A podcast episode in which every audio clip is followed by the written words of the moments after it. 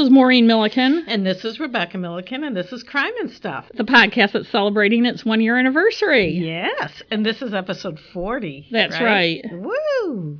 Do you have an update? I do. From our seventh episode. Yeah. Believe it or not, our Maine murders episode. I should look up my guy, because I don't think I looked up. I'm trying to remember who your guy was. Well, maybe I'm thinking of a different one. We did like three Maine murders. I we both did- I thought- his wife at the top of the stairs and said he thought she was a an Oh, that's right. We both did the preacher Miranda. Oh, we both did him. Okay. So Luke Tiemann, who Ugh, initially reported his wife missing, from he Walmart. Right, from Walmart, just like the Renys, because we talked about the Renys guy. Yeah. I went to that Renys when I went through Belfast last month. Cool story. I can't, well, it is. I can't go to that Renys without thinking of that. But his trial was set for this coming March, but recently his defense filed um, an evidence suppression motion saying that he wasn't Mirandized before he they always do. made comments to police. His attorney, Stephen Smith, who you may have Who heard was in about- that Nichole Cable Right, episode 38? His lawyer said he was actually in police custody without the benefit of having been read his rights to remain silent under the Miranda rules. According to a court affidavit, and this is from the Morning Sentinel in Waterville, filed by Detective Hugh Landry and cited in the motion to suppress, quote, Luke initially denied any knowledge of the body, then changed his statement. And he also said Valerie, his wife, was a drug addict and he witnessed her overdose and die. He said he brought home heroin for Valerie, loaded a needle. She took the needle and injected. Is it ironic that we're reading all this stuff they want to suppress? Luke said Valerie smiled at him and then stopped breathing. Oh, that's such a sweet death. It's like Beth and Little Women or But- something.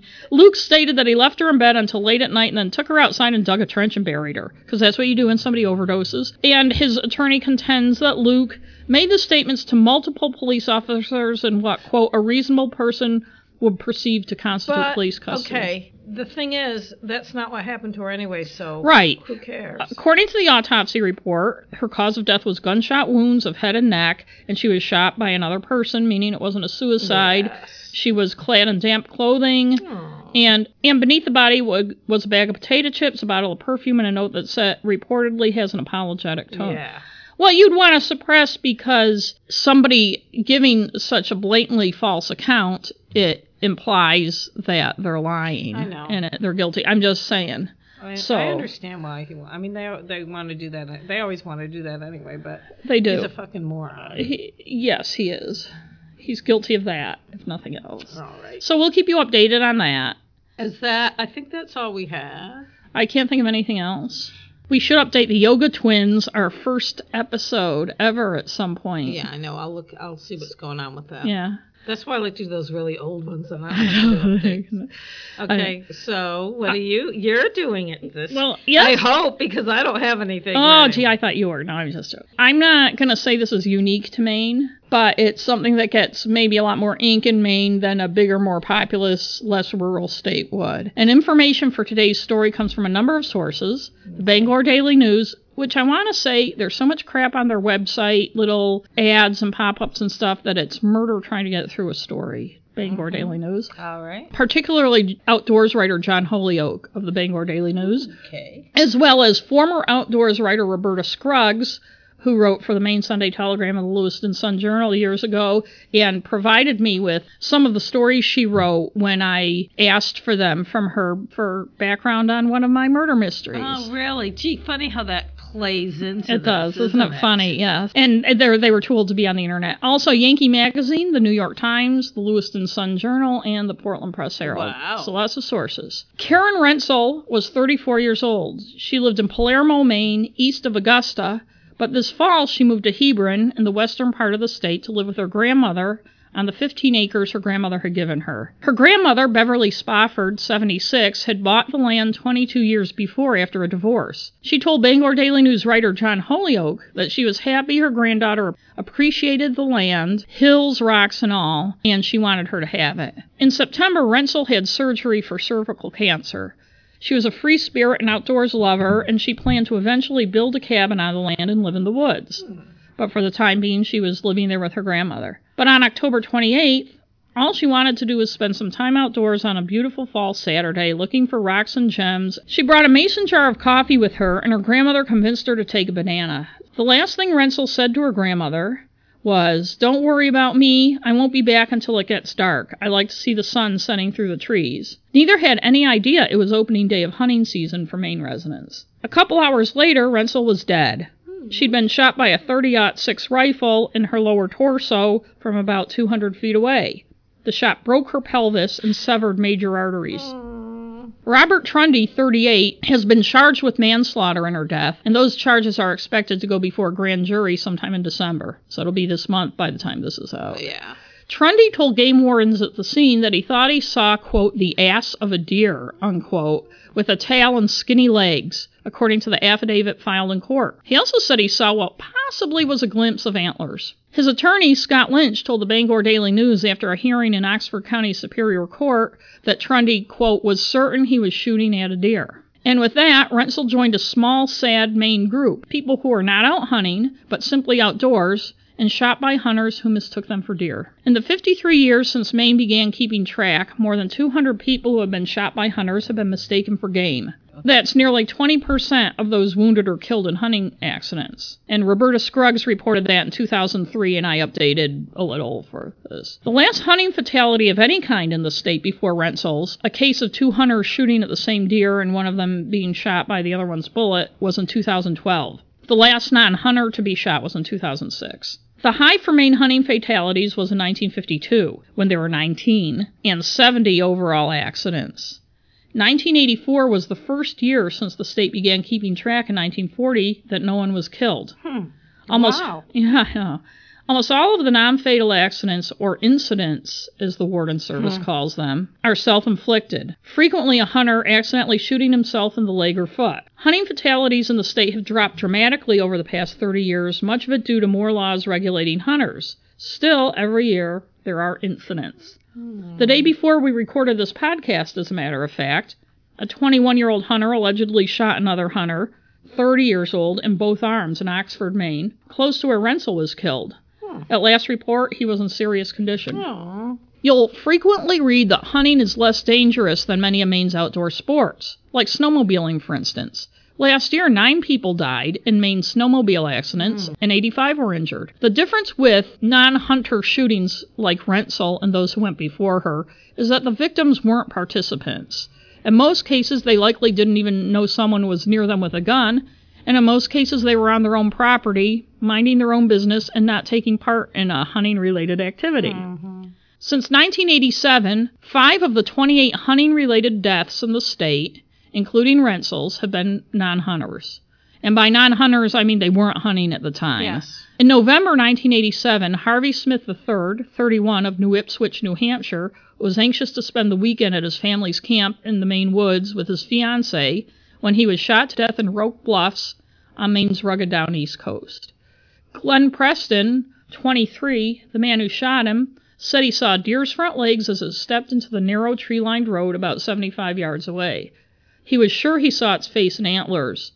He looked down to cock his gun, and when he looked up, he saw a flash of white, the deer's tail, as it headed away, he told Roberta Scruggs. He pulled the trigger, killing Smith, who had been leaning over to remove the log his family used to block their camp road. A year later, in what is the state's most notorious non hunter hunting related death, Karen Wood, the mother of twin daughters, was shot in her backyard. Wood and her husband, Kevin, a child psychologist, had moved to Hermon, Maine, just outside Bangor, from Davenport, Iowa in July. They lived in a small subdivision on the edge of the woods. While some reports say she was hanging out laundry, the actual reason she was outside hasn't been determined. The most likely reason is that she was shooing hunters away from her house because of the one-year-old twins inside.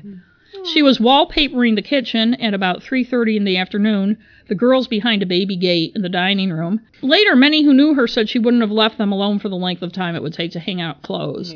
And I don't know if there were clothes on the line and that's how that started. I mean, I know it's November, but it was a beautiful, bright day, a little warm, and I've hung out clothes in November. Speculation is she saw the hunters out the window and put on her coat and white mittens. Yes, I remember the white. Though mittens. everybody remembers the white mittens. She walked out of the house, through a large fenced dog kennel, then out a gate to the woods on the edge of the property, 189 feet from her house. Speculation is also that she waved her mittened hands at the hunters, we'll never know, who were likely visible in their hunter orange on that bright afternoon. They were wearing orange? Yes, they were. Okay. It was law. You had to oh, it was law then. Yeah, okay. Yes. Yeah, I'll, I'll get to all that. Okay. She was shot in the chest with a 30-06 rifle. Hunter Donald Rogerson who did not have an all deer permit, which meant he could only shoot bucks with antlers, not does, told the warden service after the shooting that he saw two flags, a deer's white tail, and fired. His rifle had a power scope, according to news accounts, which means you should be able to really see yes. well what you're shooting at.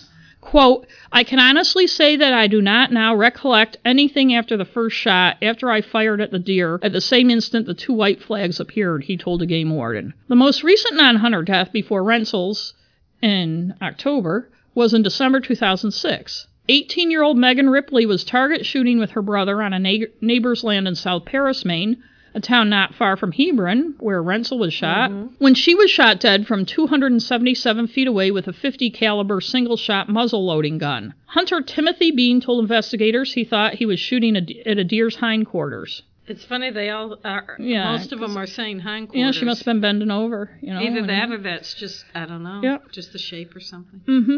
In Wrentzel's case, the hunter Robert Trundy has been charged with manslaughter and was released on $2,500 cash bail, and he's expected to go before a grand jury sometime this month. In Smith's 1987 death and Ripley's death in 2006, the shooter was charged with manslaughter and convicted. Smith's shooter, Glenn Preston, tried to kill himself on the one year anniversary Aww. of the accident. Because he was a convicted felon for drunk driving, he was sentenced to two and a half years in prison and served 17 months and 16 days, according to Roberta Scruggs' 2002 Lewiston Sun Journal article on the case. Ripley shooter in 2006, and I know there's a lot of different I may be repetitive about the year or something because there's just a lot of no, that's fine, that I'm talking about. Lot, yeah. Ripley's shooter in 2006, Timothy Bean, pleaded guilty to manslaughter and was sentenced to two years, all but 30 days suspended. Mm. The same year Preston shot Smith, 1987, in a year before Wood was shot, Larry Jandro, 32 of St. Francis, shot Robert Simard of Eagle Lake in an unorganized territory of Aroostook County. The victim, Simard, was wearing a dungaree jacket and a blue cap. Hmm. Jandro was later convicted of manslaughter, sentenced to three years, all but four months suspended, plus two hours of community service. He lost his license for five years. I believe they were both hunters, but the source, the Lewiston Sun Journal, had a list of two party hunter fatalities since 1982 that I used for some of this, but it didn't say whether the other person was a hunter or not. And I don't believe this is one of, there's five, and I don't believe this is one of them. As well, the State Inland Fisheries and Wildlife Division used to have a really nice database of hunter fatalities and accidents. They've redone the website since I last looked at it two years ago, and I could not Aww. find them anymore. So I'm using material from other sources and stuff that had been on the in news stories. But in any case, I believe they were both hunters, but I'm pointing it out because the guy who was shot was not wearing orange, and that issue will come up again and again. And again, that was a year before Karen Wood mm-hmm. was shot. Also in 1987, Dennis Allen Reynolds, 26 of Elkton, Maryland, shot Thomas C. Bachman, 26 of Wilmington, Massachusetts, in Pleasant Ridge Plantation in Somerset County. That's another northern area of Maine. Reynolds, like Rogerson, was acquitted of manslaughter. Bachman had a blaze orange vest and hat, but they were on the ground beside him at the time he was shot, and I believe he was a hunter as well. And again, I bring that up because Dennis Reynolds was acquitted, and maybe it's because the two of them were from away. Nobody really so paid we'll much talk attention. About that later too. Yes. So those were the three fatal hunting accidents that happened the year before Wood was shot. And incidentally, that was the last year that there were that many hunting accidents mm. in the state. There have been several years where there's only been one. There have been there were a couple of years after that where there were two. There have been stretches recently when there haven't been any. In Wood's case in 1988, a grand jury a month after the shooting did not indict the hunter, Rogerson. That set off a firestorm in the state, a conflict depicted in much of the press as traditional Mainers versus people from away who don't understand Maine's culture. That perception, fueled by stories in such national publications as the New York Times, but also promoted here in Maine, mm-hmm is an oversimplification, of course. The controversy continued to rage and is remembered well even now because Rogerson was indicted a year later on manslaughter charges, but then was acquitted his October 1990 trial. Mm-hmm. Our parents lived in Ellsworth, Maine at the time, which was about 20 miles east of Hermon, where the accident And happened. lived I remember during the trial. Right, and uh, Becky, I was going to say, I think you lived there in 1990 during Yes, the trial, and we'll it talk was about it later. yeah, we'll talk about it later. It was all people talked about. Yeah. people still talk about it. If you bring up the white mittens, Yes. Hunter, people. Yes. A New York Times article written in 1989, after the first grand jury refused to indict and before the 1989 indictment and 1990 trial, said the information about the case, including whatever evidence had been found, was not released to the public because it was still under investigation. But that helped fuel the fire. The New York Times reporter, James Howard Kunstler, talked extensively to Wood's husband, Kevin Wood, who is a child psychologist at Eastern Maine Medical Center in Bangor. He was also a hunter, by the way. Yes. Something that I don't think came out in a lot of the stories. It- it- they were original. did, yes, yeah. they were originally from Binghamton, New York, Yes. which And were. she, her family was hunters. Too. and that's right, and that's a rural area. Well, that area of Yes, it is. upstate New York. Mhm. It's just north of Pennsylvania in western New York, and it's fairly rural, and there's a lot of hunting out there. He moved out of state in the months after the shooting. Kevin Wood told the New York Times reporter that wardens at the scene told him, and again, this was before a lot of information came out at the trial after the indictment, but this was before that. Wardens at the scene told him there was no evidence at all of a buck being there. No scat, no tree rubbing or tracks, no fur, no blood. There was, however, a small line of saplings, leafless in November. Their limbs could possibly look like antlers. One of them was directly next to where Karen was standing, and it was shattered by one of Rogerson's two mm. shots. Rogerson's references to seeing the two white flags would mean he thought it was a deer's rear end, the same thing Smith and Wrentzel's shooters both thought. Kunstler of the Times wrote, Would he have fired at a deer's rump? This is considered bad hunting practice because it does not ensure clean, quick kill and it also rips the best meat to shreds. And this was before, and I'll talk about it in a little bit, Maine's deer identification Yes. law. The New York Times story continued. After the second shot, Rogerson hurried across the clearing where he discovered Karen Wood crumpled on the ground. He said he then lost his motor functions and soiled his pants. Mhm. He bent down to Karen Wood. At first, he was relieved to see only a little spot of blood on her shoulder, but then he discovered the wound in her upper right chest. Wood was still breathing, but with difficulty. Rogerson put some kind of compress, and the Times has that in quotes, so I'm not sure what what they They mean, mean on her wound and screamed for an ambulance, no doubt in a state of panic. He picked her up and then put her down a few steps later. Meanwhile, his hunting partner, Peter Anderson, ran to neighbor Cheryl Hamlin's house for help. Remember, this was 1988, so nobody had a cell no phone. one had cell phones. No. Other articles about the shooting cite the fact that Rogerson's screams of anguish, he's the hunter, could be heard a mile away. They could. They could have. Both the New York Times and a 1989 Yankee Magazine article, which was rerun in shorter form this past November in the magazine, and I'll put those up on our website Oh yeah. I very soon. Very soon. Pointed Along out. with all the other stuff. Yeah, I got it because I'm getting so far behind. But anyway, pointed out that much was written about Rogerson, little about Wood. Mm-hmm. Her husband had left for their native Binghamton, New York, with her body just days after the shooting. Since they just moved there months before, few knew them, and before Kevin left, he was in no condition to talk to the press. But I also attribute it to bad, low hanging fruit reporting. It's easy to find people to talk about one person, it's not easy to find people to talk about the other person, but that doesn't mean they don't exist They could have talked. They could have. they could have found out more about her, definitely. And then it's another situation where the same information is being repeated. Yeah. and- yeah. But Yankee Magazine wrote more than one front page story featured tearful apologies from Rogerson. And also, I wanna, I want people, well, before I get too far into this, to understand I'm not demeaning the hunters or the pain they probably felt at what Mm, I happened. Know, I can't imagine. I can't imagine how you would feel. Right. But this story is about why this happens and what happens, and therefore it's probably a little more victim focused and hunting focused than how bad the hunters feel about it. Okay. I just I just don't want people to think I'm Anti. Right.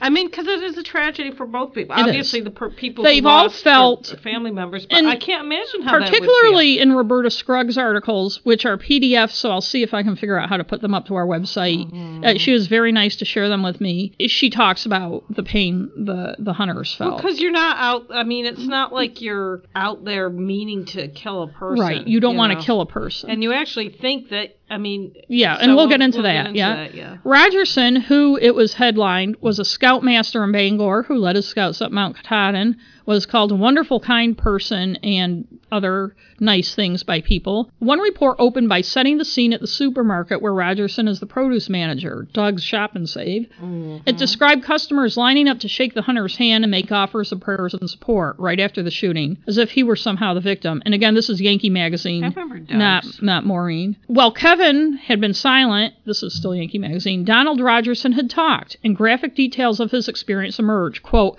I almost fainted when I came up on her," he told one reporter. "I messed my pants." What didn't emerge, again, this is still Yankee, were the details that mattered. What he was shooting at, how long he'd been in the woods, how many shots he'd fired, whether or not there were any deer seen nearby. One warden excited much comment by saying Rogerson may have mistaken her white mittens for the tail of a deer. Yep. That one warden saying that made this. Overlooking the fact that Rogerson was hunting for buck and needed to identify the head, not the That's tail. Right of the deer before shooting. And we'll talk about that later. Too. We certainly will. What Rogerson did say over and over was how sorry he was to almost anyone who would listen. Yeah, can you blame him? No. He didn't know he was so close to houses. He thought he was shooting at a deer, he said. That was Yankee Magazine. The New York Times article points out, by the way, that with the leaves off the trees and the bright sunny day, the sun hadn't yet begun to set. The bright white of the next door neighbor's house should have been easily seen through the trees, and Rogerson and his hunting companion parked on the residential street before they went into the woods. So he knew houses were there. Yeah, because it was you said it was like a development, right? Yes, and the um, trees, in the trees, the woods weren't really thick where they were. I mean, the Maine woods can be very, very thick. Yes. You can't see two feet in front of you. Yes. But these were smaller trees and saplings by her house, small, just mm-hmm. planted trees because it was a subdivision. Yankee Magazine, back to them, continued in letters and guest editorials to the Bangor Daily News. And that would be the main newspaper that would have covered this at the time. The Portland Press Herald wasn't statewide at the time. Mm-hmm. And that's right. Though many sympathized with Karen, some readers took issue with the fact that she was wearing white mittens. Uh-huh. And why wasn't she wearing blaze orange, as anyone who lives in Maine knows well enough to do during hunting season? That's Yankee. And I do want to say, as someone who has a house in rural Maine, that um, I have a blaze, blaze orange vest I got from Reny's. And if you go for a walk, and a lot of people even have little vests for their dogs, if you live in rural Maine, you wear it. In fact, I was delivering yeah, phone but books. If, if you're just gonna, yeah, let me let me finish. If you're like I was delivering phone books last year, and and I wore it then and stuff because you can hear gunshots and you don't want to get shot. That's rural Maine. Even though this was a small Hermon was a small town, it was basically a suburb of Bangor. And I can't say I ever, I rarely see anyone in the city that wearing was blaze also orange. part of it too. And she was in her yard yes, she was in her yard, and part of it is because of her case. Yes, that people are more cognizant. Yes, and and, and we'll and we'll again orange. get to that. But I yeah, I wanted to point out that the assumption that everyone goes around in blaze orange for a month is I just a, a, false assumption. But I don't live in a rural. And I don't wear it when I'm in my yard. No. In my house in Central Maine, if I was going for a walk with the dog, I'd wear it, or a hike in the woods. And yes. I wouldn't hike in the woods during hunting season except for on Sunday mm-hmm. when hunting is illegal, but people still do it. People do it. Did you know this is totally off topic, but I didn't realize that you can shoot a coyote any, t- any yes, time I knew that. I didn't know that. From watching Northwoods Law. Oh, we'll see. I never watched that. I used to watch it, but I have issues. I think we yes, talked we about talked them. about it. But in any case, this is still um, Yankee Magazine. Okay. It was if they were saying that Karen was to blame for her death. And Victim there were blaming. Mm-hmm. And there were overtones of provincialism. Yes. As there often are in Maine. She was from away and didn't know enough to keep herself out of trouble. One guest column by Theodore Levitt began by saying that Karen's death illustrated several important issues, quote, the most important of which are the development of what were traditionally wilderness areas and the influx of large numbers of people who do not share or understand the traditional views and values of native Mainers. Fuck her. Unquote. Un- it's a him, Theodore Levitt. I thought you said Theodora. No. Fuck him. Fuck him. He went on to question Karen's, quote, common sense going into the woods dressed as she was. The New York Times quoted the paper's outdoor columnist. Now, Theodore Levitt was a guest column. Uh. The paper's outdoor columnist, Tom Hennessy, who wrote that if she, quote, had been wearing one piece of blaze orange clothing, she'd be alive today. Maybe, maybe not. As we saw the year before, Was it- somebody wearing blaze orange was killed. There was. I was going to say there was. There have been several times. Yes. Not just killed, but shot. Right. So. Although sometimes that's hunters, two hunters shooting at the same deer, but still you're supposed to see the orange. In any case, we'll get to that. Hennessy still defends his position, the New York Times wrote 10 months later. Quote, if she'd been killed out in her backyard by a limb falling out of a tree, people would have said, isn't that a terrible thing, he told the reporter. But there would have been nowhere near the response because of it being hunting related. That's because a tree can't control. this is Maureen. An evil tree. A tree can't control what it does. A human being can.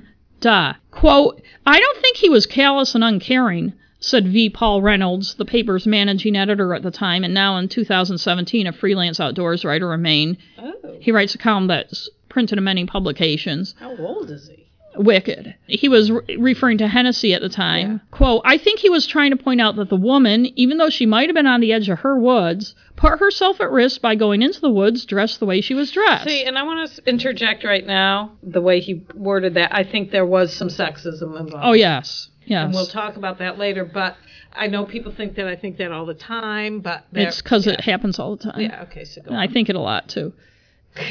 One Bangor newspaperman who didn't want his name used told Yankee, the bullet that killed Karen Wood killed any rational debate about hunting safety. The thing that shocked me was the spontaneous effort to to air every justification every mitigation of the tragedy, and every reason why the victim might be to blame. There were also letters to the editor of the Bangor Daily News with that point of view. Mm-hmm. Quote, I'm stunned that there could be so much public equivocation about what happened that afternoon, and I'm especially disturbed by oblique references to Mrs. Wood's out of stater roots, wrote one unhappy Bangorite. That must be someone from away. According to the they New York Times. Words. I know. He says 50 them, them educated, them educated Eastern elitists. Quote, as a native old family Mainer, I am ashamed, wrote another. Ooh. Still, when the acquittal was announced on the loudspeaker at a Bangor football game in 1990, the crowd cheered. I bet they did. Kevin Wood wow. also settled out of court shortly after on a wrongful death civil action against Rogerson, the New York Times reported. The settlement for $122,000 was quickly reached. Rogerson's homeowner's insurance company paid his policy limit of $100,000 plus 2000 medical benefits. Rogerson himself paid 20000 out of pocket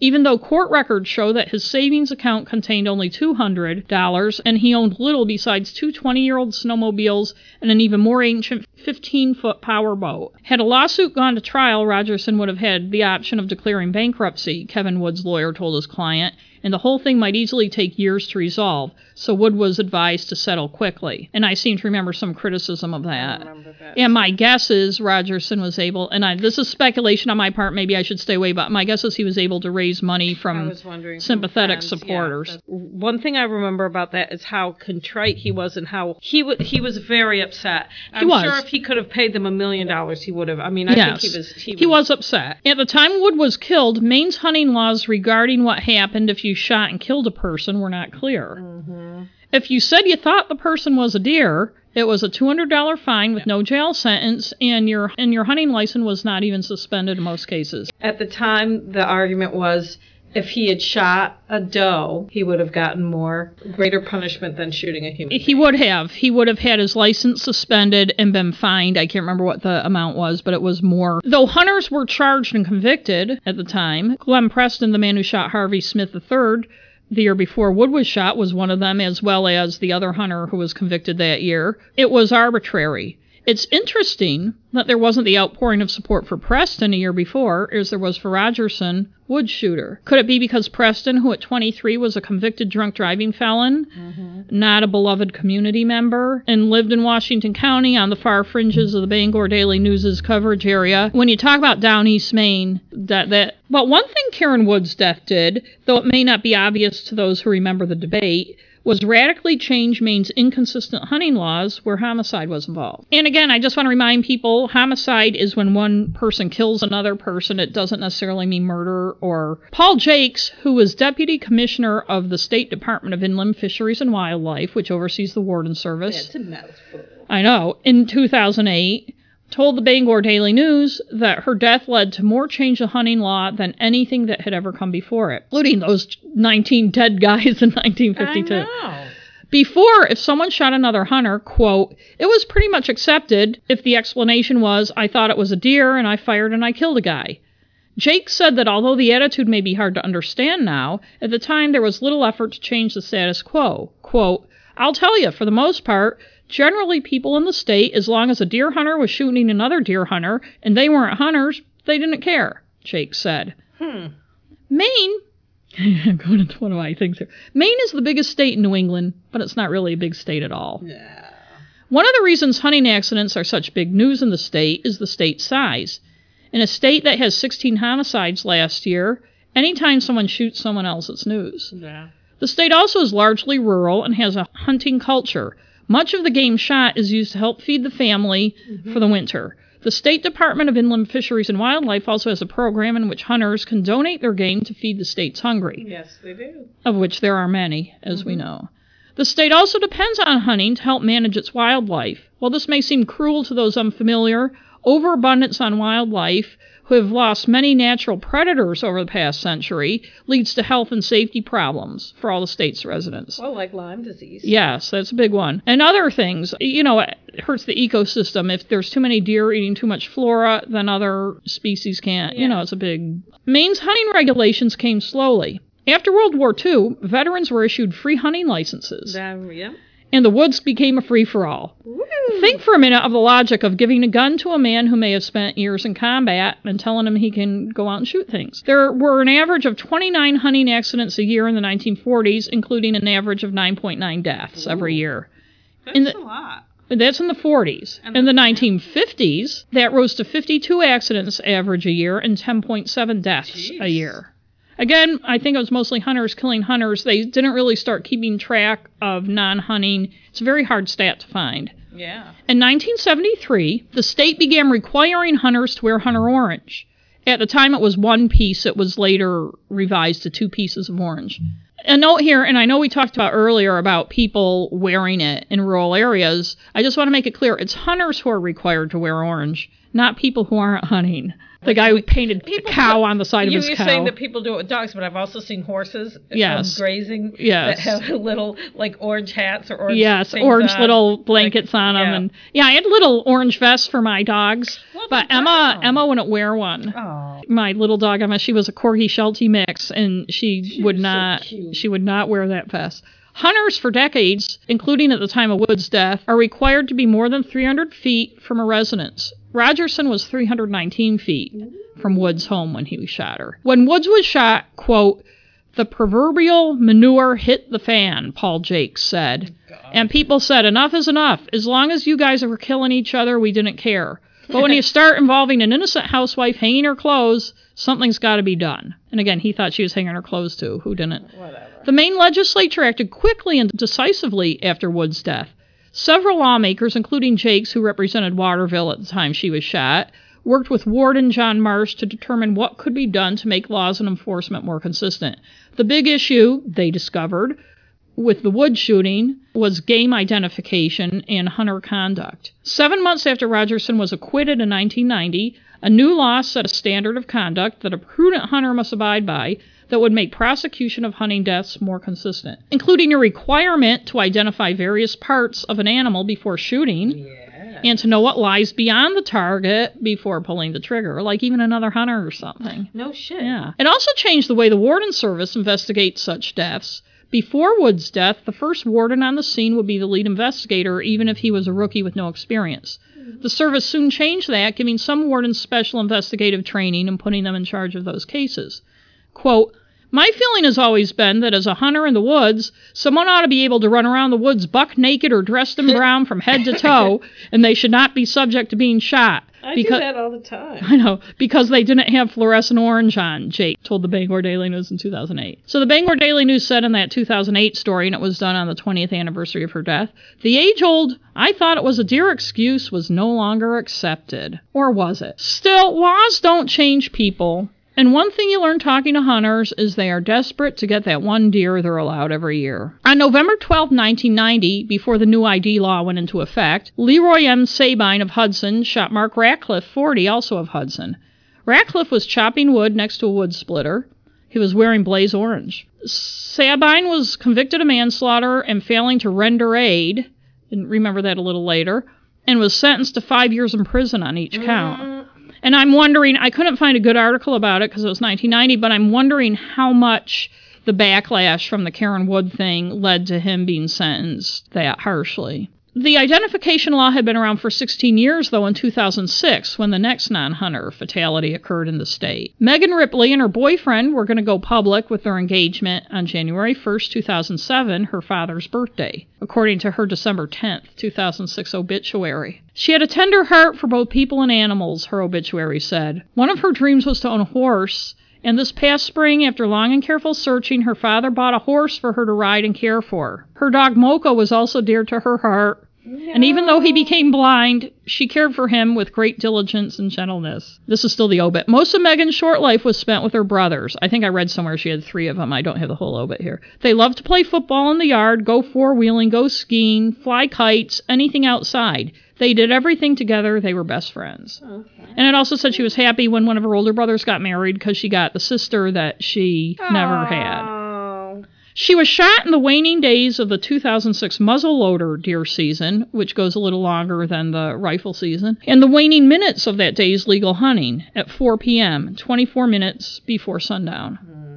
Her brother Andy heard a shot and initially thought his gun had gone off because they had been target shooting, before realizing that his sister had been shot in the chest. She told her brother to go get their father. The hunter, neighbor Timothy Bean, came upon the scene and took responsibility immediately, according to news reports. Bean used the cell phone belonging to Megan's father to call 911. Megan Ripley had been wearing jeans and a gray sweatshirt at the time. Bean told investigators that he thought he was shooting at the rear end of a deer, but he also said that he didn't make additional checks to confirm his target. Quote, Mr. Bean did not act as a reasonable and prudent hunter, said prosecutor Lisa Marchese referring to the wording of the state's hunting laws.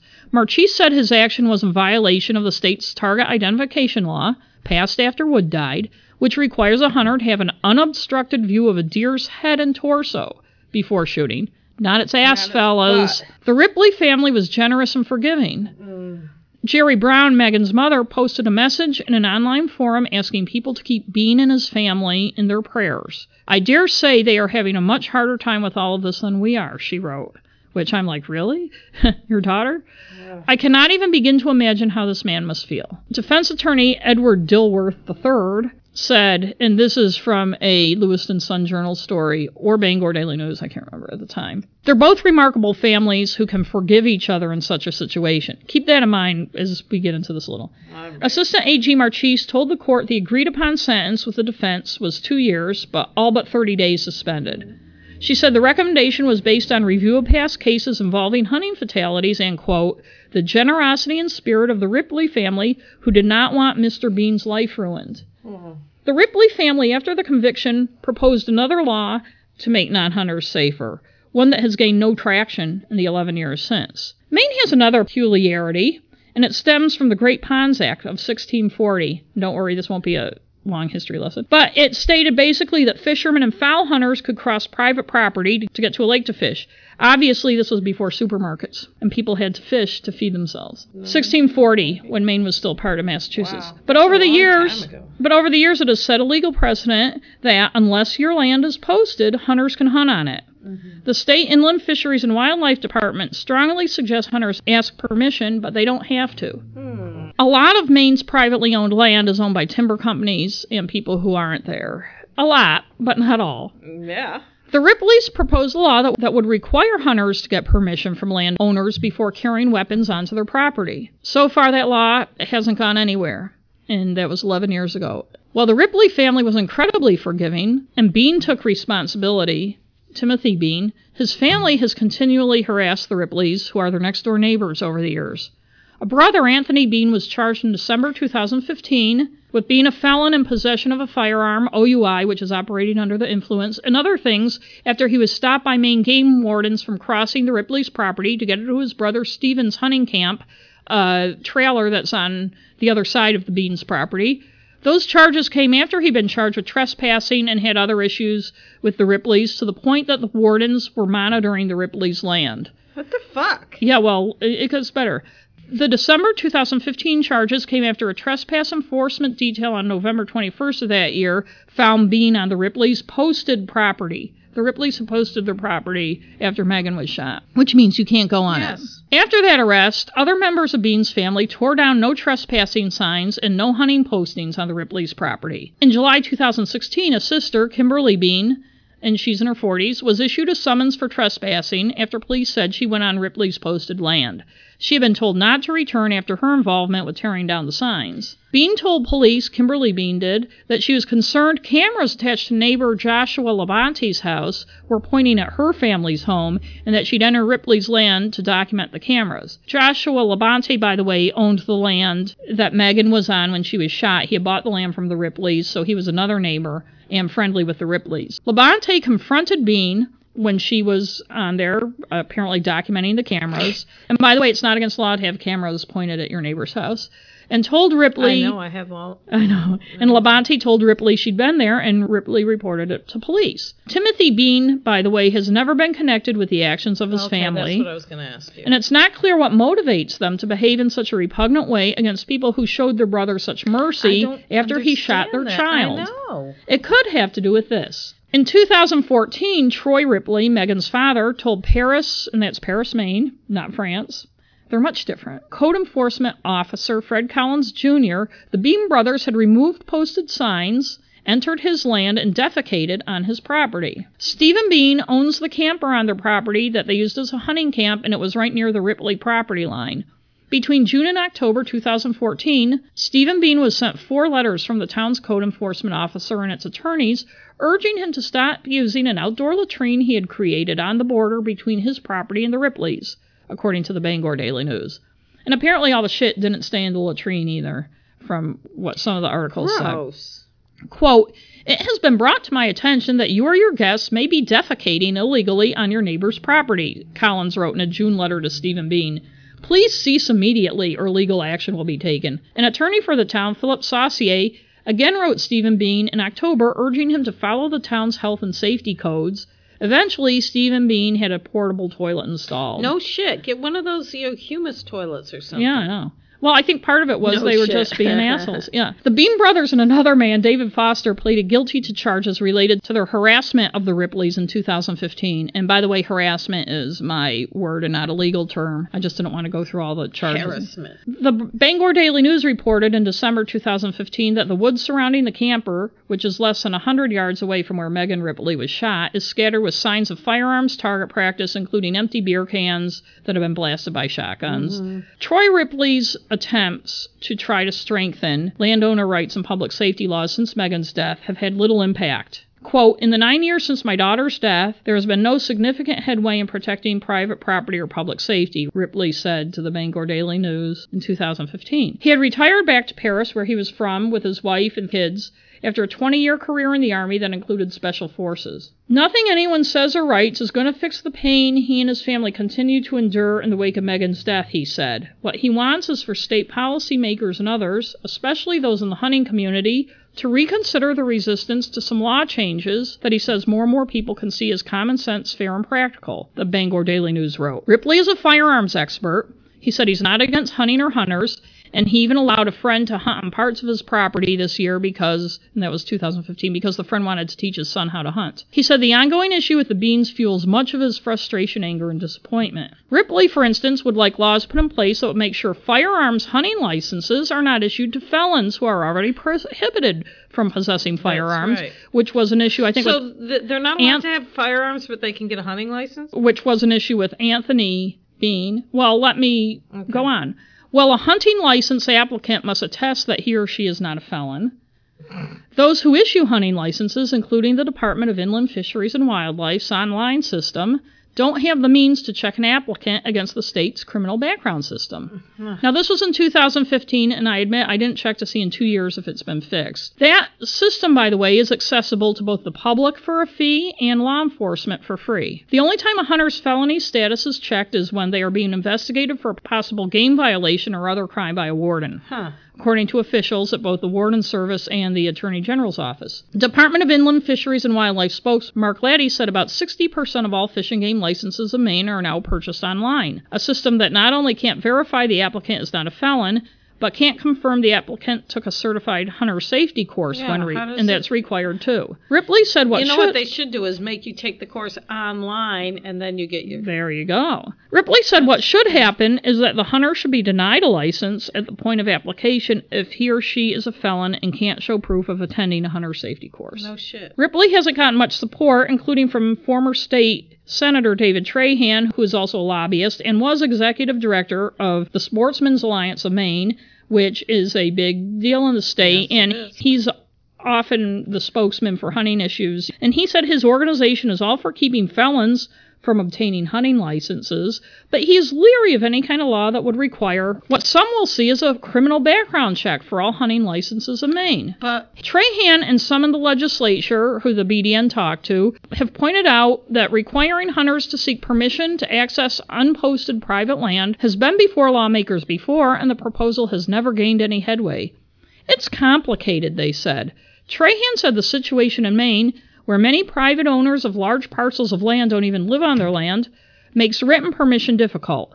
He also said both of Ripley's proposals would be highly controversial, and most hunters already seek permission when hunting on private land. He also said Ripley's experience with some of his neighbors may be a worst case scenario, but it is also reflective of people who have no regard for the law.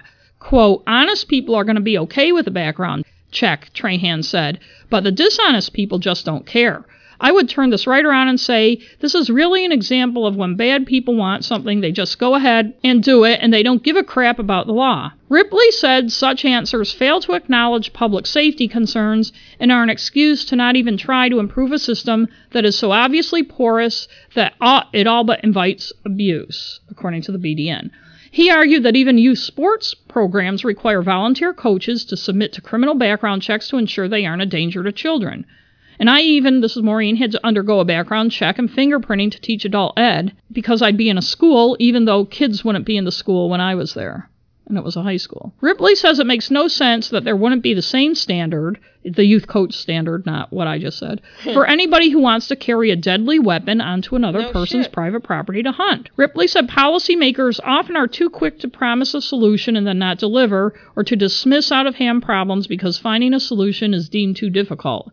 He said he doesn't accept those kinds of answers and wonders why others would. Well, uh, you know, it's the same thing. It's the same kind of argument people use against gun control, and it's like, then why do we have laws at all? I know. Why have Because them? good people will We'll just, just always do- do, good things, exactly. and bad people will always do bad things. So what's the point of having laws? But since that article was written in 2015, Ripley's proposals still haven't gotten any traction with the legislature. A law was passed last year that registered Maine guides have to report if they've been convicted of a crime that carried a sentence of a year or more, a felony. That's a, if you're a registered Maine guide. is- can you explain what a registered Maine guide is? Yeah, you have to um, get certified. Yes, you do. You you get certified, and um, I'm not sure what all the requirements are, but then you can sell your services as a guide for fishing or hunting or other outdoors things. I'm going to do that. Yeah, why don't we do that? Another law that passed prohibits people who are hunting from destroying, tearing down, defacing, or otherwise damaging property posting signs. Yeah. If the hunter's convicted, he or she loses their license, their hunting or fishing license. They can't try to get another one for a year. In the case of Karen Wrentzel, the woman who was shot this year, another issue has, has arisen. A 1998 law requires a hunter to do what they can to help the person they shot. And I think it stems from that 1990 shooting of the guy who was splitting wood, although I couldn't find much about that, except for the bare minimum. Failure to He he was he he was sentenced to five years for failure to render aid. render aid. Maine Game Warden Anthony Gray, in his affidavit in the Wrentzel shooting, said that Trundy, the man who shot her, said he heard someone scream after he fired the shots that hit Wrentzel. Now, remember when I tell the story that he's 38 years old, not 14. Or... He thought to himself, Dear, don't do that, Gray wrote in the affidavit. Trundy had walked about three quarters of the way to Wrentzel when he saw Rake leaning against a rock. At that point, according to the affidavit, he suspected he had shot someone, but he couldn't bring himself to walk the rest of the way. Honestly, I couldn't go down there, he told Gray. If I don't see it, it's out of my mind. I don't think he was being flippant No, when I he said that. I know, think I he was trying to explain. Yeah. Instead of rendering aid to Karen, Robert called his father by phone and told him he, Robert, thought he just shot someone, Gray wrote. Ralph Trundy, 69, told the warden he instructed his son on the phone to go look at his target because if it's a person, you have to call 911. Or I have to call 911. Ralph Trundy walked to where his son was had seen the rake and discovered Wrentzel's unresponsive body, he told his son to call 911. Rolling Wrentzel's body over, Ralph Trundy, this is the dad, said he could see a wound on her hip and tried to stop the bleeding, and he attempted CPR. According to the affidavit, Robert Trundy said it took his father three or four minutes to arrive, but Ralph Trundy told the warden it took him about 10 or 15 hmm. minutes to reach the scene where Wrentzel was shot. Trundy's defense attorney, Scott Lynch, cautioned the Bangor Daily News after Trundy's bail hearing that affidavits tell only one side of a story in a court case. In 1989, the New York Times wrote that a co-worker of Karen Wood's husband, Kevin, Tim Rogers, went to Doug's Shop and Save where Rogerson, the hunter, worked to pick up some groceries in the day after the shooting. There was a line of people standing there, all patting him on the back, telling him it was okay, that it wasn't his fault, Rogers recalled. I waited online and shook his hand, and said I was a friend of Kevin's and that I held him totally responsible and said the thing he should do is admit publicly that it was his fault. He said no, I couldn't understand it because I wasn't there. The New York Times wrote from the very first Rogerson had admitted that a bullet from his rifle killed Karen Wood.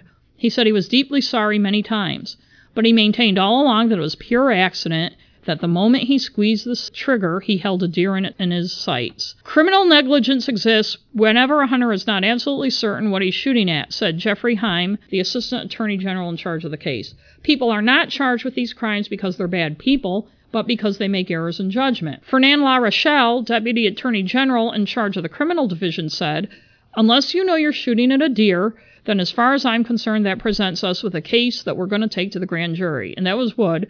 The jury in Wood's case in 1990 told reporters that they acquitted Rogerson because they believe he saw a deer, and it must have run in front of Wood because he Oh, was I sure he saw that. a deer. Yeah, I remember that now. Trundy's attorney in the most recent Wrentzel case, Scott Lynch, told the Bangor Daily News in early November that Trundy was very certain he was shooting at a deer. He added that he was not concerned about the statutory elements of the manslaughter charge because I think we'll be able to demonstrate with experts what my client thought he saw. Roberta Scruggs, the reporter for the Lewiston Sun Journal, in 2002 wrote about the phenomenon of hunters seeing a deer but shooting a person. Her article also appeared in Yankee magazine, kind of altered a year later. She said it must be proven beyond a reasonable doubt that the person's conduct was a gross deviation from what a reasonable person would do. Not just negligent, Scruggs writes, but grossly negligent. When firing the dangerous weapon is reasonable, the person is hunting, it's difficult to prove gross negligence beyond a reasonable doubt. She writes that the shooter himself may not know the truth. Glenn Preston, the man who shot Harvey Smith in 1987, quote, has a vivid memory of the deer he saw, but he's also painfully aware that deer was nothing but a tragic illusion, Scruggs writes. And I'm going to read a little from her article. Glenn Preston's memory replays the scene over and over, always with the same terrible ending. After an unsuccessful day of hunting, he was walking down a rarely used camp road just before dusk on November 9, 1987. He heard a branch snap and looked up. He spotted a deer's front legs as it stepped into the narrow tree lined road about 75 yards away. Then he saw the deer's face and its antlers. He looked down to, he looked down to cock his gun, and when he raised his eyes again, he saw a flash of white and figured it was the deer's tail as it headed away. So he fired. I heard this ungodly, terrible sound, Preston said, his voice breaking. His memory of that deer is still clear, yet it coexists with another memory, one so painful that Preston still can't think about it without tears. I never do forget it, he said. I'll never forget it. Preston had killed Harvey Smith III, 31, a New Hampshire man who was taking his fiancee to the family's camp in Roque Bluffs. Smith was wearing a brown coat and pale beige hat and had leaned over to move a log that blocked the camp road when his family was away. When the shot hit him, Smith fell forward saying, I've been hit, oh my god. Preston never heard those quiet words. He was trying to figure out the source of that real weird, real high pitched, strange noise like I'd never heard before in my life. At first he thought he wounded the deer in the lungs and it was crying out in pain. But then he heard something in that sound that was even more horrifying. I heard a word, Preston said. I can't tell you what word it was, but I heard a word and I said, Oh no, what's happened? When the scene finally came into focus, Preston saw Smith lying on the ground, and standing beside him was his fiancee, nearly invisible in the dim light, dressed in navy blue, of the tree shaded road. Scruggs says the most baffling cases are the ones in which a hunter mistakes a human being for a deer, a bear, a fox, or even a partridge. Some hunters, like myself, have a very difficult time trying to figure out how somebody can be mistaken for game, said David Knotts, executive director of the International Hunters Education Association in Colorado. Not only is someone more likely to see what he wants to see, He's also more likely to remember what he wants to remember, said Dr. John Ratey, a clinical professor of psychiatry at Harvard Medical School. When Ratey, author of A User's Guide to the Brain, lectures about perception and memory, he often quotes baseball legend Yogi Berra's odd but insightful statement.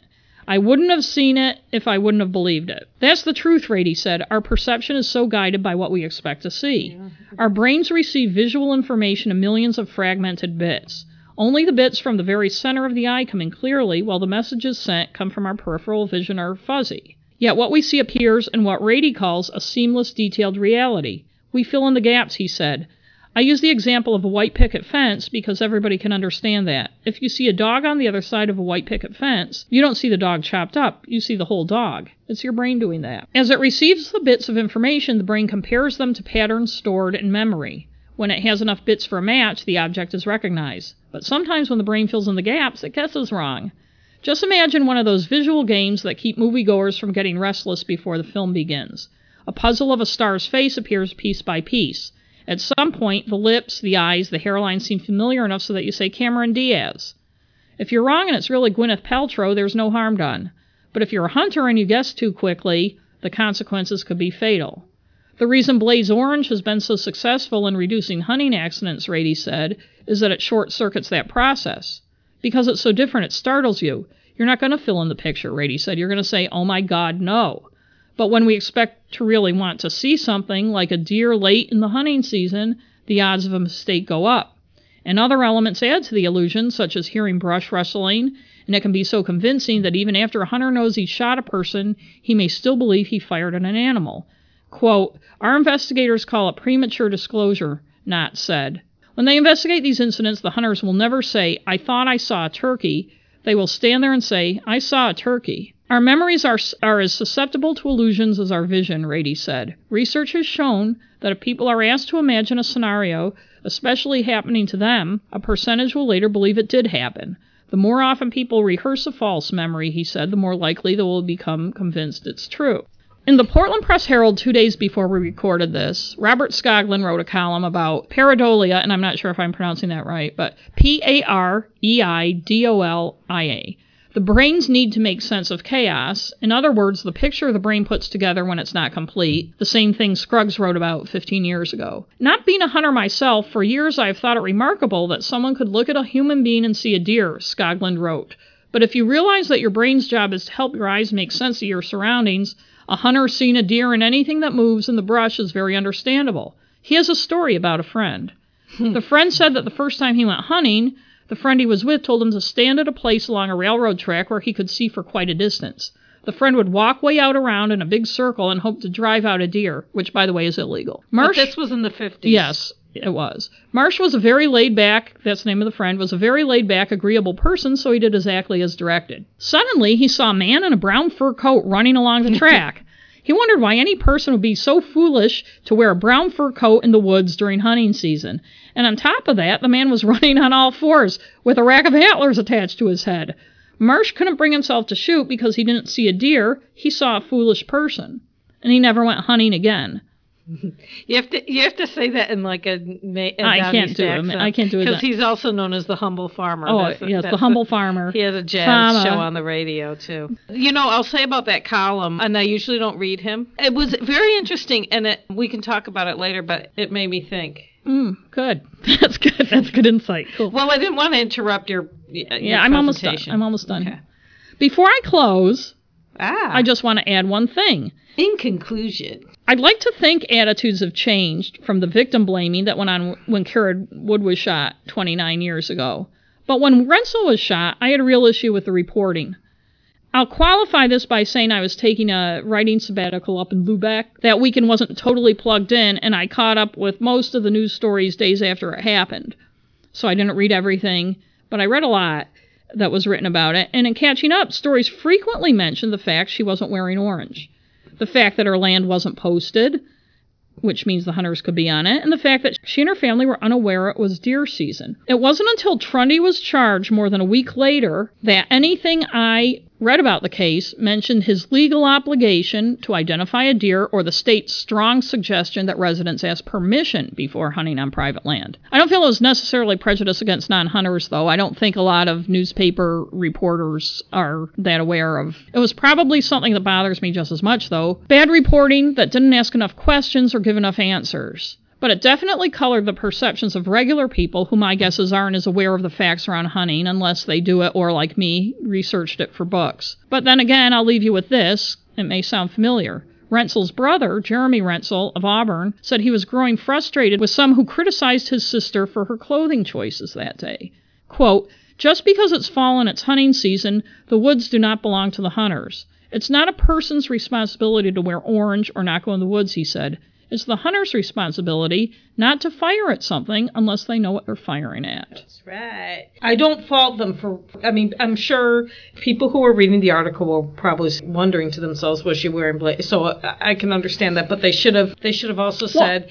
Yes. Well, you need to have all the facts. All the facts. And every yes. time I read one of those stories, I'm like, if I were the editor on the story, I'd say to the reporter, we need to get what the hunter's obligation is because he's the one who shot the person. He's the one who may be charged. was- this was before was he was charged by saying the stories didn't point a finger at her, but every single story they I was did. reading them in one particular newspaper pointed out every single time her land wasn't posted that they didn't know it was hunting season and that she wasn't wearing Mm-hmm. orange. And I'm like, what about a hunter's obligation to identify the animal? My guess is the reporter didn't know that.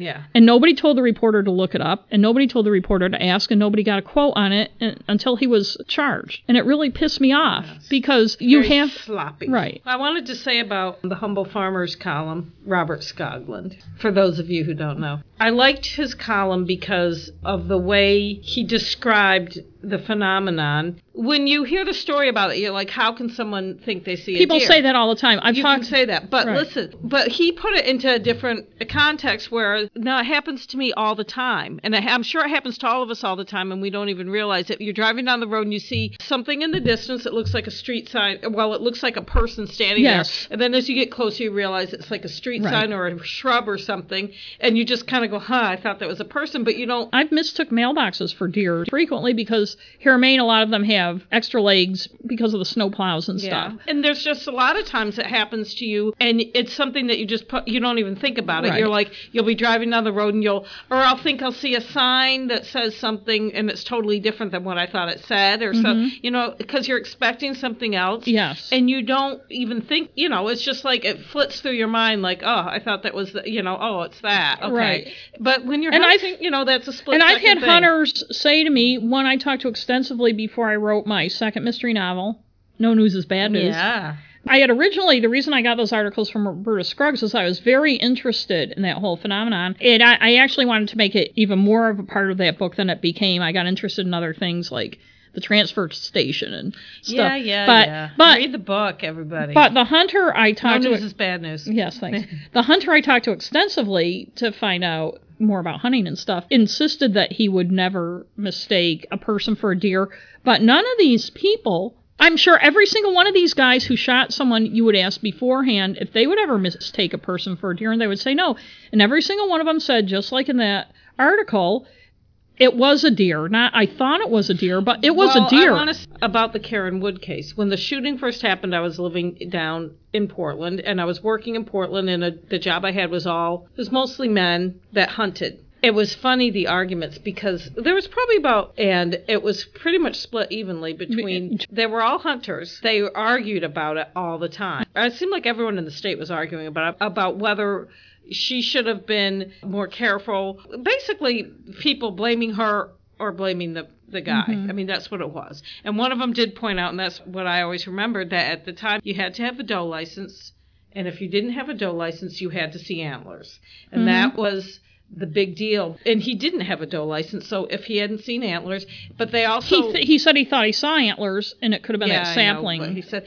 So then I moved up to, to Ellsworth the summer of 1990, and his trial was that fall. People started arguing about it again. When they acquitted him and said a deer must have run in front of her, I was just like, "Are you fucking Yeah, kidding bullshit. me?" And I think It's I easier don't- for people to believe that than to believe the psychology of him not of him thinking. And and I also remembered, and I forgot until you mentioned that friend of Kevin Wood um, going into Doug uh, Shop and Save. which used to just be Doug's, and then Shop and Save bought it anyway. Yeah. But I remember the feeling back then that at first he was really the shooter, what was his name? Sorry. It- Rogerson. he was Donald very Rogerson. upset about it. He was. But then as time went on, and by the time the trial came along, he was almost kind of like, "It's not my fault." Uh, yeah, his attitude changed, and I was living in New Hampshire, and I And even remember. and I think that's part of what was going on. There's always going to be people. She was from away, and he was from Maine, and that was a big deal, especially up there.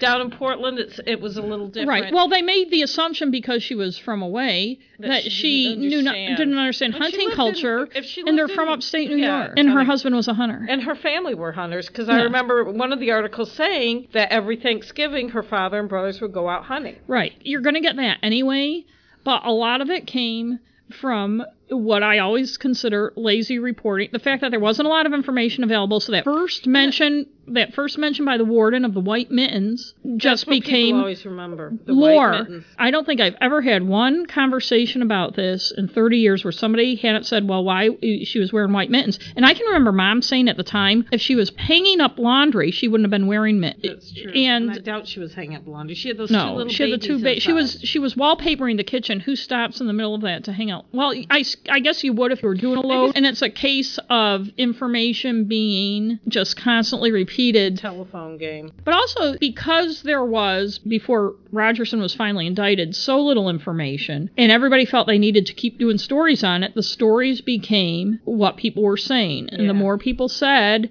the more it would be. And frankly, I think it's one of those things that makes Maine people look like buffoons. Yeah. You know, Besides our governor. yeah. It's always striking to me, not only in this type of story, but in other ones where a jury or the public or whoever are more willing to believe something that just obviously isn't true than believe a more subtle, nuanced Yeah, psychological issue, especially if it's one they don't experience. Very- People are not- more willing to believe like kids are part of a satanic cult. That book I mentioned a know. few episodes about the Mean Girls, and one the girl who kind of led the pack, who killed a 12 year old, is she was just horrifically sexually abused by her father. And their house was a really bizarre place to live, and she was obviously just terribly affected by that. But nobody in the jury bought that as a reason that she would kill a 12 year old. They were more willing to buy that the kids were in a satanic cult because some of them were acting out in phony satanic Oh, yeah, cult type yeah. ways. The other thing I wanted to bring up, and I'm not talking about anything specifically in any of these cases, but in hunting accidents in general, that never seems to be mentioned is that people get up at like four or five in the morning. They drink sometimes all day while they're hunting. They're not supposed to, but they do. Mm-hmm. Not all, but there are people that spend the day drinking beer while they're Mhm. hunting. I'm sure that can cause some issues.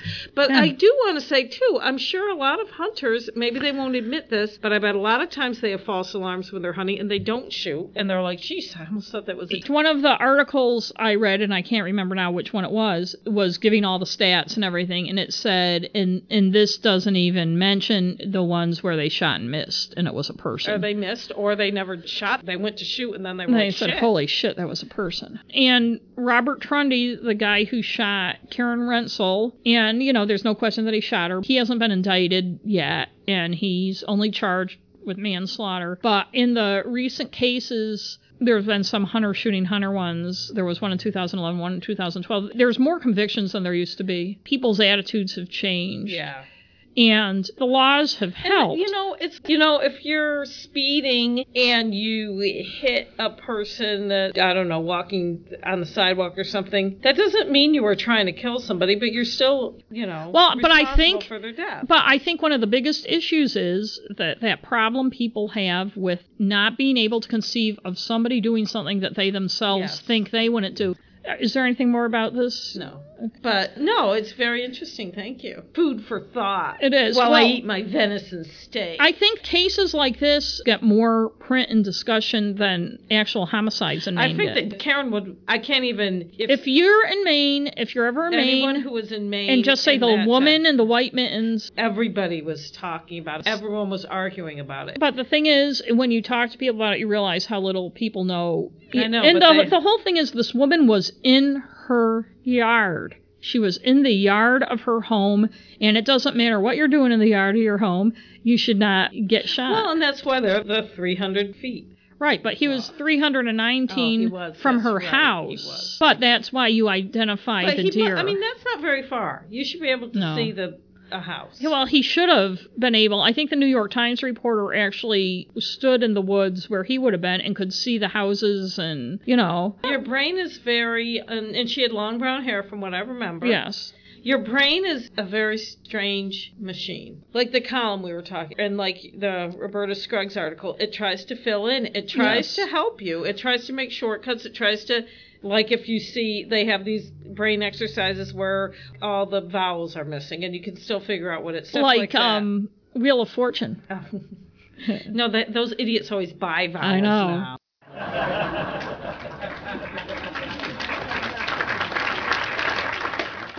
So we have recommendations. Yes. We have a recommendation and a affirmation of a recommendation. Okay. Why don't we do the affirmation first and get it out of the All way? right. So I finally watched. I've been intending on doing it forever, and I finally was looking for something to watch the other night and watched One Mississippi Yay! that you have recommended a couple times. I've recommended it. And they're both six episodes, They're and short too. They're yeah. a little over half an hour. I watched nine episodes the first night and then three the second. The only And reason I stopped the you first like it? yes, the only reason I stopped the first night was because my iPad battery was dying, and also it was like Ah. 1.30 in the morning. I really, really like it a lot. It's like it. it's comedy, but it's not like it's slapstick. like gentle. ha ha. I- it's- it's got a very gentle, affectionate way. There are a couple minor characters that aren't great people. But the major characters, like even her brother's girlfriend and people, Yeah, they're all. they all have, and it takes some unexpected turns that are both pleasing and amusing. Yeah, I think I really like. It doesn't shy away from topics like the character is I based think- on her real life, which I said before she was sexually abused. Well, I think it's I think it's very interesting, in fact, because of all the stuff that's happened the past month. She has a scene where she goes to her mother's grave, and her mother kind of comes out of the grave, and her mother's talking about, oh, ha ha, uh, talking about this affair when she was 17 that she had with a married man in his 30s, as if it's this romantic thing. And then Tig talks about her abuse by her step grandfather, and then all these women start coming out of their gra- graves and saying, well, mine was a stranger, and mine was this, and all these different women. And it's funny because it's if it were done after what's happened the past month Yeah. or two, it'd be like, oh yeah, that's just Last time I recommended this, I also recommended Master of None, and that also has some of the shows have a sexual Hmm, interesting. harassment theme. That's why both of those shows, like I said, they're they're different, but in a lot of ways, they're the, the tone is the same. Yes. it's not this uh ha, ha funny, but it's looking at life in a realistic way, but also a little bit, you know, hyper realistic. right. Well, because it's a it's a comedy TV show, and also none of the characters are cliches. Her stepfather's kind of this uptight. Even the ladies from the church are Southern ladies, but they're not cliche. I was gonna say her Yeah. stepfather's kind of uptight and very. You don't. He's Ex- a caring person. and some of the reactions are not what you'd expect. I like shows like that. It's, and I thought that towards the end of season two, it was very affecting. I like the brother, she and her brother's interaction. It's Yeah. very, even though they look nothing alike, Yeah. and the way they deal with their stepfather. and it's not a sitcom type of thing. Mm-hmm. No, so, it's not, but so it's I'm wonderful, and I so love I'm affirming, yes, I'm affirming your recommendation of Thank you. not that you need my Yeah. I, you know, I really until you tell me it's a That's right. worthwhile recommendation, I don't really feel good about it. and so for our actual recommendation, a podcast, a podcast. Dirty John. Oh, I thought it was going to be Groovy Tube. yes, if you're into the Brady Bunch. I love Groovy Tube. Yeah. Those two ladies are so funny. Yeah, we are. We crack us up. okay, yes. So Dirty- Dirty, John. Dirty John. Now, before I watched it, because you watched it before I do, We and didn't- I didn't really watch it. I I listened listen, to it. duh. There may be some spoilers in our discussion. We'll try to keep them out, but really, I can't be limited because that's not how I roll. But you kept saying, "Oh my God, the woman is so stupid. I said she's a fucking idiot. She's a fucking idiot." And I just want to make a point. She's 59 and she gets involved with this guy who's an obvious con man and using her. But listening to it, I feel like it's not so much that she's stupid. And when she takes him back after finding out some things about him that most people would that run was when I said it. But I feel like there's a certain kind of narcissism, particularly among women, that allows you to get involved with men that you shouldn't because of the attention they pay That to you. In the very first episode, and she found him on a Was it- dating app for people over 50, and all the shit he did and said even before I knew what I it was about, I'm like, oh my, this would all be red flags for me. Like she mentioned the church, and he goes, oh, I go to that church too. And it's like, hasn't she ever watched The Mentalist or anything? No shit. I mean, if it'd be one thing if he knew what church she went to before she said what church she went, to, telling her she's just his type oh. and all this bullshit. And anytime a guy tells you, first of all, do doctors without borders really drop out of helicopters in Iraq and shoot at people? I don't think so. But you Well, know, whenever somebody tells you bullshit stories. I just want to say because people are going to get upset and think I'm victim blaming. I'm sorry if that sounds like it. What prompted me to text you that she's a fucking idiot was when she took him back. It's one thing, you know, fool me once, shame on you, fool me twice, shame on me. I mean, come on. The woman had been married, I don't know, four, four or five times. First of all, if you're married and divorced four times, I think it's time for a little introspection. it is. It's one thing to even, maybe even twice make a mistake, but three times and you got to start and wondering. also before she knew and why do people keep getting married? and before she knew She was the a bad things she was about a him, Successful woman. Like her her nephew, who she had raised because her sister had been shot by uh, her husband, and this is before Debbie knew. Debbie it's- is the woman, b- yeah. bad things about the guy. They were like in the kitchen making some meal, and her daughter Jackie just really hated him. Yes. And he said something like, "I could drop her from a thousand yards. Or just give me a gun," or something like that. And Debbie thought it was funny.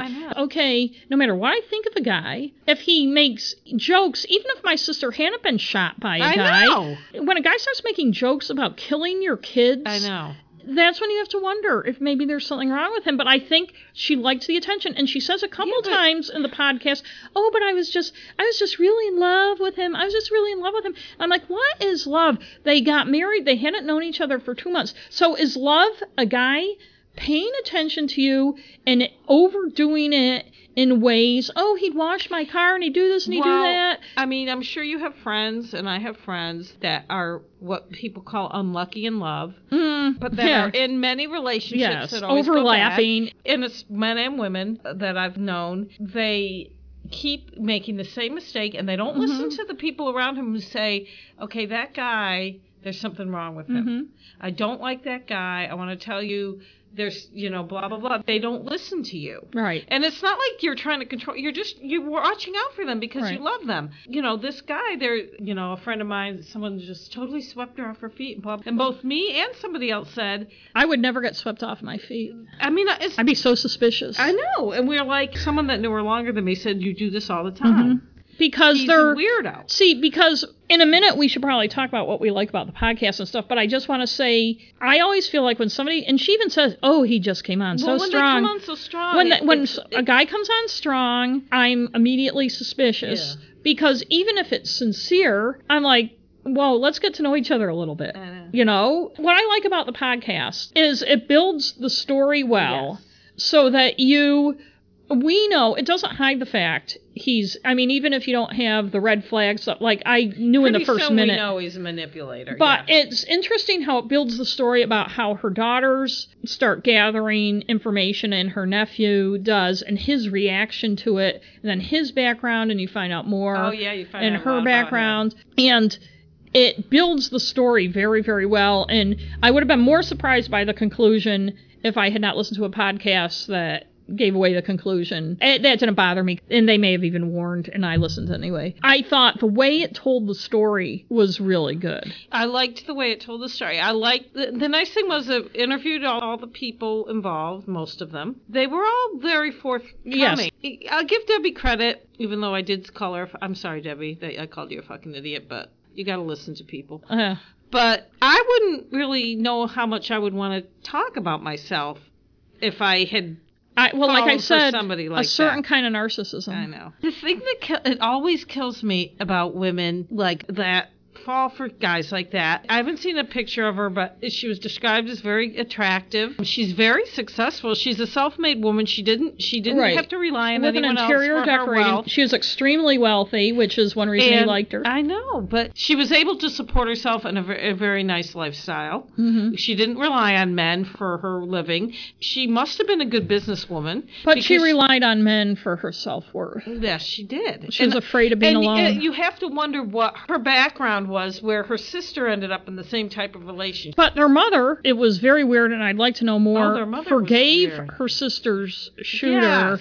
And not not in a way that felt genuine, but in a way that almost went in the other direction and blamed the sister for getting shot. And it was a case where the sister was going to leave him, and he went up. He he shot her he in cold shot blood. her in cold blood. It wasn't like they were fighting or anything. He went up and shot her. And so I think there's some of that kind of obliviousness And to what a woman's role is and what a man's role Well, and is. her mother is the only one. Debbie's mother is the only one that liked Dirty John. Right, but she points out she lived farther away. But and, she also, I think, she's just one of those women that The man. you always favor a man. Mhm. Well, that's yeah. If one shoots your daughter and you're you blame your daughter more than him, yeah, you know. Weird. Weird. I highly recommend. it. In fact, I started listening to it over again because my thing did the thing, and I can't remember which. It was like episode two or three, where I went back to get in the car, and the thing was on pause and wouldn't come off pause, Oh, like things yeah. are downloading or my storage is full or whatever. And then when I went back, I still have trouble with Apple Podcasts on my phone, if we call them that now. That iTunes app is weird. that you want to just see something, but it ends up playing it. Yeah, I so there was one episode I think I didn't hear all of, but like it was weird. Like there were points where I felt like there wasn't enough information, like the woman in the house drinking the Ovaltine. Oh yeah. And Yeah, who was it's like, who was she? Did she say anything? You know, and know. like it's I- like, and then Debbie started wondering if maybe John knew her. And I think it was a girlfriend that showed up to screw with That's him, what but I we think. don't know. That's We what I think. know. But I'm like, why did Debbie wonder if John knew her? Well, indicated? So there were some things where it kind of glossed over, Yes. and it's like, well, I want to know more about this thing here. Yeah. Also, there was a point where, um, you know, he had left his stuff around that showed, like, he was on all these websites, like, don't date this guy Mhm. and stuff. And the reporter said, you know, I'm just curious why he would do that because Debbie could have easily found it. And her daughter Jackie, which I kind of agree with her, says, well, in some ways it was like he's a, a serial killer and he has these trophies. And it's like, this is about me. I did that. And I'm like, yeah, take it a step farther. The guy's obviously a sociopath. He's not the kind of con man who's thinking logically and doing very smart things to get what he wants. He's an out of control psycho sociopath con man. And I think he. It's not I even think he- that he doesn't think he's going to get caught. He doesn't care because he, He doesn't doesn't, care. think he's going to suffer the consequences. Right, he doesn't- Much like some people that are elected into office, they do what they want. Right. And he, I think too, he really, really thought he was smarter than everyone else. Yeah. And Debbie didn't disabuse him of that. For instance, Mm. everything her nephew or one of her daughters said, we found out about this, John. We- She went right to him and I told know, him. I know. And it's like, I know that's so what- frustrating. you know? If you're watching that on a TV show, you're like, what the hell is wrong with her? Yes. Why would you go and say, oh, Jackie told me that you're blah, blah, blah, you know? But it's funny, like here's an God. indication, but here's an indication of her personality. She's a very successful interior designer, and she's talking to the reporter at the beginnings, and she has this at the beginning, and she has this whole warehouse full of stuff, and there's Mm-hmm. all these books,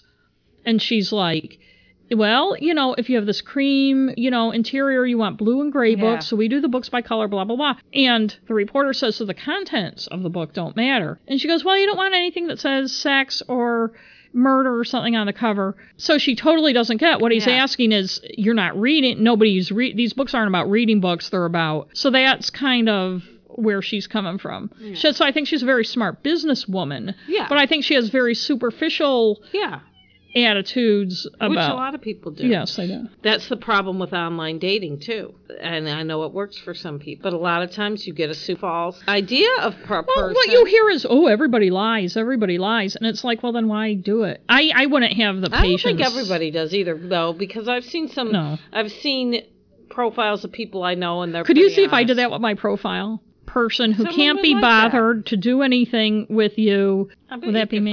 Yeah, I know. So we both liked Dirty John. We did, and we recommend listening to it. It's a fast listen because there's six episodes, and none of them are. Yeah, I listened to it, and I An hour long, maybe, yeah. maybe two, a couple days. And it's not if you're looking for ooh, this is a big like murder mystery, true crime thing. It's not like that. It's It's, not. it's more if you're interested in a character study. yeah. I don't want to give away what happens at the end, but It it's is. It's more on the lines of maybe kind of like S Town type of thing. It was similar to It is. not exactly because one of the things that bugged me about S Town, even though I most part liked it, the guy who was doing it, sorry, I can't remember his name, the narrator was he inserted himself a little too much in the story. Mm-hmm. I agree. yeah. This one, the person didn't. not not at all. Not at all. Yeah. It was like one of those ones where there's just people talk. In fact, you're almost surprised when you hear him ask a question, or like Yeah. when he says, "Well, I one thing that doesn't make sense to me is blah blah blah." And it's like, "Oh yeah, Oh, he's person he's there." Yeah. And that's the type of when I'm watching documentaries. That's the type I like. Speaking of which, we could do a, a short um, one on the um, on um, Long shot. yeah. Yeah, that was very interesting. We watched that the other night. That was That was that good. Was a good one. Yeah, we can recommend that. and that's the one another I like. Basically, just talking to people. You know, just had the people talking. I would have liked it to have been longer. There were things about it I felt. Uh, they should have devoted a little more time at the end to what really happened. Yes. The thing that bugged me that no one brought up is the guy. What was his name? Juan Quintana. So the story is this guy Juan was arrested for shooting a girl, a 16-year-old girl, based on an eyewitness's Which we all know are suck. And the composite looked like any Anybody. generic Well, Hispanic. that's the thing. That's or what I was Mediterranean. Say. The man himself, Juan, it wasn't like he was a unique looking guy. He didn't have any characteristics stood out. Some facial hair, short hair. I mean, that could be anyone. And then they showed like a photo lineup. They all looked. I don't think the composite looked anything like him. In fact, I it looked like think it- something your daughter would draw or something. uh, well, just a guy with a mustache. anything. But the prosecutor's like, well, it's him, you know. She, she just wanted to kill people. So it was good because it um Larry David's in it because one of the things about it was he was at a Dodgers game where they were filming an episode of Curb Your In fact, it's funny because it's one of my favorite episodes of Curb Your because he has to he wants to get into the carpool lane, so he picks up a sex worker to so he'll have somebody in the car for the She's also lane. in Master of None. And she was a riot. I was listening to another podcast where they said it really gives you faith in the justice system, and I said no, it doesn't. No. It makes you scared shitless. That- If they if Larry David hadn't been filming his show in that guy's section at the Dodgers game, this guy would have been on death row. So it doesn't give you faith in the justice system. Even though they said that it didn't matter, it did matter. It The- did. The prosecutor's like, well, that doesn't matter. He could have still gotten back and, yeah, and shot but him. it helped them added to like cell phone things, which they wouldn't have. It was a, another piece of information, Right. and it was a concrete. it was a concrete piece yeah. of information. I mean, that the prosecutor was trying to wiggle out. He could have had time to do it. Although, like, he's going to go kill somebody with a six-year-old in the car. And the cell phone thing, they could have talked out of if they weren't able to prove he was at the game. But the two of them together, Together. were. As they showed at the preliminary hearing or whatever it was, his little daughter, and she seemed younger than six, but she could have been. Well, I'm sure she was cowed by being in court. I was just picturing my six-year-old. it's chilling It in a lot of ways. is. It, ends well for him. And everybody they talked to is cool. Like even the counsel for the Dodgers, who kind of Yeah, has the they were- opening and closing were nice. lines. And those cops were asked. Makes you wonder about. But they're not the only cops who do that. Okay, they got in trouble, but I think it was because it was a high profile It- it case. was. Because I remember reading about this when it happened, because probably because I was a fan of Curb Your Enthusiasm, and I'm like, oh yeah, that, that episode that I so- like. That cops just want to bulldoze a guy, and everybody knows that prosecutors should know, because we know that eyewitness testimony in a traumatic moment when it's dark out, she was hanging a death she penalty to, case. She needs to check herself. Like she has this reputation. that She, She's they, called she's the called sniper. sniper, sending people to death row. Well, good for her. Right. But she needs. these are human beings. These are human beings. You are sending them to death. Now, what makes you any better than a murderer if you're sending someone that hasn't committed a crime to Nothing. to death? That's- and she can sit there and be proud of it. And is she really sure that every single time? I mean, how can you sit there and be so confident? We know eyewitness testimony It's sucks. bullshit. And, And it we was just talked about this dark out. earlier. Yeah. If you think you see a deer, well, you could think you see. right. There are people who, when DNA evidence comes up, and they're like, "I've seen people on 48 hours or whatever." They and- still insist that well, person. some of them don't. There was a woman who was raped, and she said, "I could have sworn it was him." no, I, know her, sworn." but what I'm saying is the prosecutors. oh wow, the prosecutors, yeah. and they had to do the whole tricky dicky thing with him too. Like, oh look, somebody circled this picture of you and blah blah blah to force him. You don't have to play tricks on people. So we've rambled through several different topics here for our recommendations. That was quite the free flowing. Yes. And I also want to, if you're interested in um, fictionalization of deer, the the deer. No news is bad news. Yeah. Although it's By not Maureen really. Milliken. Yeah. Audible.com, Thank you. Amazon. That's right. My books are on Audible. bookstore. You like listening to stuff because you've listened to us for this long. Okay. You must like. It's not. Sorry that it's not our voices reading it. It's somebody that has. You know, other people plug their shit, so I should You be able to. I'm not. I'm no, not I'm not saying with you. I'm just saying that you Have know we we, had we had a topic today, coincidentally, that also informed one of my mystery novels. So I'm just saying that. Yes. I'm sure that our few listeners have already read your books. I'm sure they have. And thank you, all our listeners. And thanks for listening. And our patrons. And you can find us on Crime and Stuff Online, which is our website. And Facebook. Crime Twitter. Stuff, Twitter. Instagram. We always go Insta. It's hard. I don't. It's hard to keep up with all the social media. It's hard for me. I don't know. But the problem is there's just so much to do in so little and time. also, when I go on Instagram, it's just I don't understand why there's pictures there that are really old, and then there's stuff. yeah, I, I don't get know. stuff. And, And, then, then there's like I said, there's just all these selfies. It's like really, Yes. I don't need to see a picture of you every day, girl. Mm. Whatever. Why do they take out so many pictures of themselves all you'd the have to ask one of them Like because and they always can. have the same looks on their faces. I know that little pouty look and that, everything. That sticking their, Yes. know, pooching their lips. Yes. Like why? because they do. They do.